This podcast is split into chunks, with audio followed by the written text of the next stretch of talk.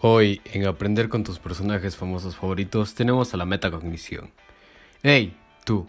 Sí, tú, el que está escuchando esto. Problemas para aprender en el colegio, dificultad para buscar maneras de trabajar mejor. ¿Sientes que eres muy imbécil para no adquirir la información y los conocimientos como los demás? No puedes encontrar tus errores y debido a eso te cuesta mejorar. Pues deja de lamentarte cada domingo porque empieza la semana de nuevo y no sabes cómo manejar tu vida ya que te tengo la solución que puede cambiar por completo todo. Eso es la metacognición. Ahora, te debes estar preguntando, ¿qué es la metacognición? Sencillo, dejemos que mi gran amigo te lo explique. Hey, Fernán, la metacognición es la capacidad que nosotros los humanos tenemos para regular nuestros procesos de aprendizaje. Es una combinación de procesos que controlan y regulan nuestros conocimientos y mecanismos cognitivos haciendo que evaluemos y produzcamos información para aprender. En pocas palabras sería como si la metacognición fuera cita y nosotros una puerta. Este se aplica para que pueda funcionar de una mejor manera. Su nombre se traduce como acerca del conocimiento y es la acción, el efecto de razonar sobre nuestro propio razonamiento.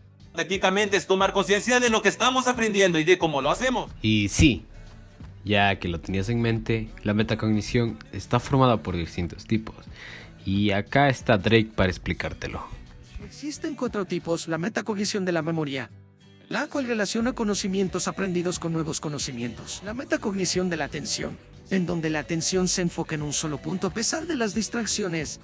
La metacognición de la comprensión, en donde se comprenden varios aspectos y se utilizan. Y la metacognición del pensamiento, en donde reflexionamos acerca de qué, cómo y para qué pensamos. Ahora, ¿por qué se aplica? ¿O para qué sirve? Quizás mi otro amigo tenga las respuestas. Bob.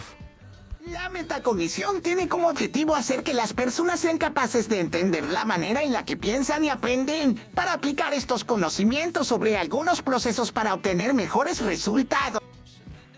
También mejora las destrezas intelectuales, optimiza los procesos de aprendizaje, facilita la ejecución de tareas cotidianas, como tomar una decisión, por ejemplo. Y bien, ¿cómo podríamos desarrollar la metacognición? Toreto, por favor, explícanos. Se puede desarrollar con cuatro sencillos pasos.